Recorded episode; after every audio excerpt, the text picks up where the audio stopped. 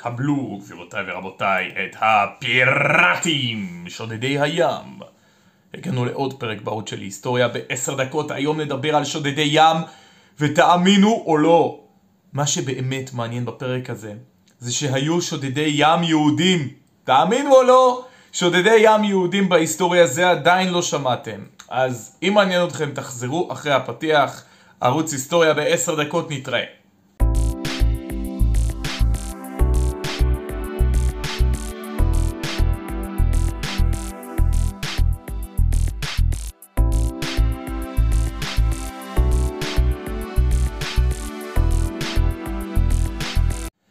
כן, גבירותיי ורבותיי, עוד פרק בערוץ של היסטוריה בעשר דקות. היום נדבר על שודדי ים יהודים. היה דבר כזה, תאמינו או לא.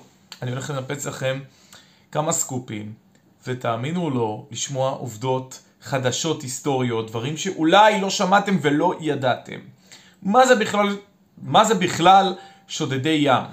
לפני שאנחנו מדברים על שודדי ים יהודים, מה זה בכלל שודדי ים? מעבר לסיפורים על פיטר פן וזה שראיתם את הסרט שודדי הקריבים, מה זה, מה הסיפור של שודדי ים, מה זה בכלל?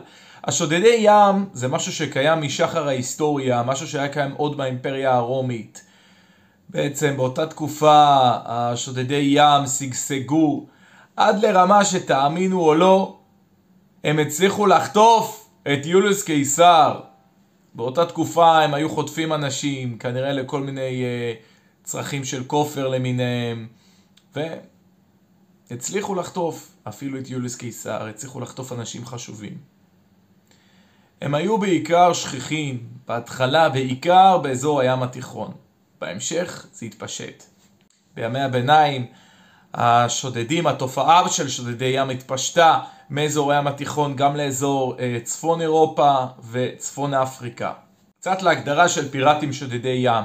זה בעצם שודדים בספינה שיש להם את הקפטן, הם אה, נשבעים אליו, להיות נאמנים אליו, אנשים שבאים בדרך כלל מהשכבות החלשות בחברה, אה, סיבה ברורה, הם לא מצליחים להתערות בחברה ומוצאים דרכים אחרות להתפרנס ולקיים את עצמם, ואני מאמין גם באיזשהו מקום שהשודדים אה, שמרגישים כעס על החברה שלא הצליחו להתערות בה, בעצם מבחינתם אה, אה, סוג של נוקמים בה חזרה באמצעות השוד, באמצעות שוד הים. סוג של דרך אלטרנטיבית, גם אם בעינינו לא לגיטימית, להתעשרות.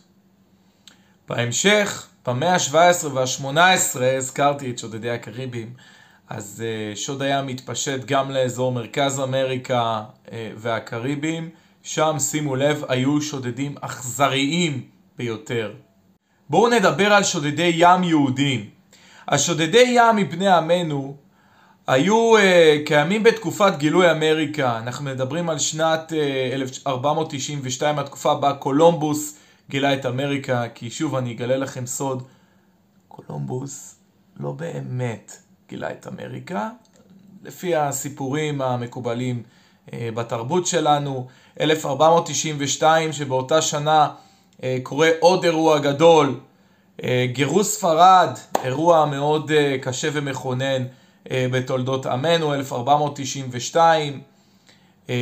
ושימו לב, אנחנו מדברים על האזור הגיאוגרפי של מרכז אמריקה קריבים, מכך אנו למדים שבעצם השודדי ים היהודים היו מהחלוצים של uh, התופעה של שוד ים באותו אזור בכדור הארץ. כבוד, אם אפשר להגיד את זה. אז uh, מאיפה התחילה התופעה של שוד הים uh, אצלנו, אצל היהודים? אז uh, אנחנו חוזרים אחורה, כמו שאמרתי מקודם, לתקופה של גירוש ספרד, 1492. אחרי הגירוש הגדול, חלק מהיהודים מפליגים אה, מספרד אה, מערבה לאזור האי, תאמינו או לא, ג'מייקה. קולומבוס, כריסטופר קולומבוס, הוא באיזשהו מקום לפי הסיפורים אה, היה אה, ידידותי אלינו היהודים. הוא הקים מקלט מהאינקוויזיציה של השלטונות של הנצרות באותם מקומות בהם מתבצע הגירוש, הוא הקים מקלט לאותם יהודים שגורשו.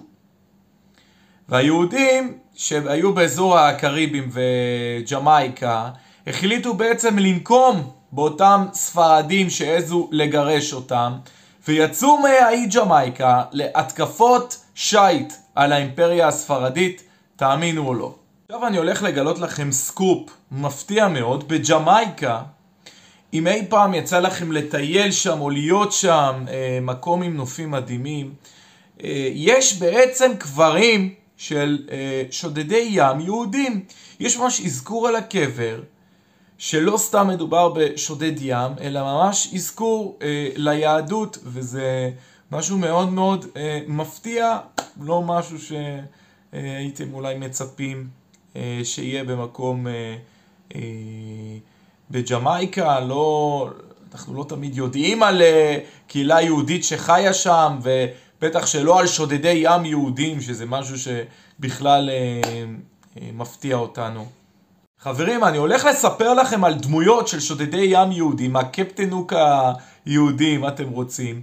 בעצם שתי דמויות מרכזיות של שודדי ים, שני אנשים ידועים, וכמובן שאני נותן לכם ככה על קצה המזלג, תעשו גוגל, תקראו עוד, נראה לי מאוד מעניין. אז יש לנו דמות אחת, יש לנו את הרב דון שמואל פלאג'י, שבעצם היה ממש משליט טרור ואימה על צי הספרדים בים התיכון. אותו פלאג'י, הרב פלאג'י, אפילו הקים בית כנסת על אחת מספינות הפיראטים. אזכיר את הפיראט היהודי שנחשב למפחיד ולאכזרי מכולם, סאלח סיינן. הוא אחת מהדמויות המפתח כשאנחנו מדברים על פיראטים יהודים באותה תקופה. עכשיו, תחשבו על הדבר המדהים הבא.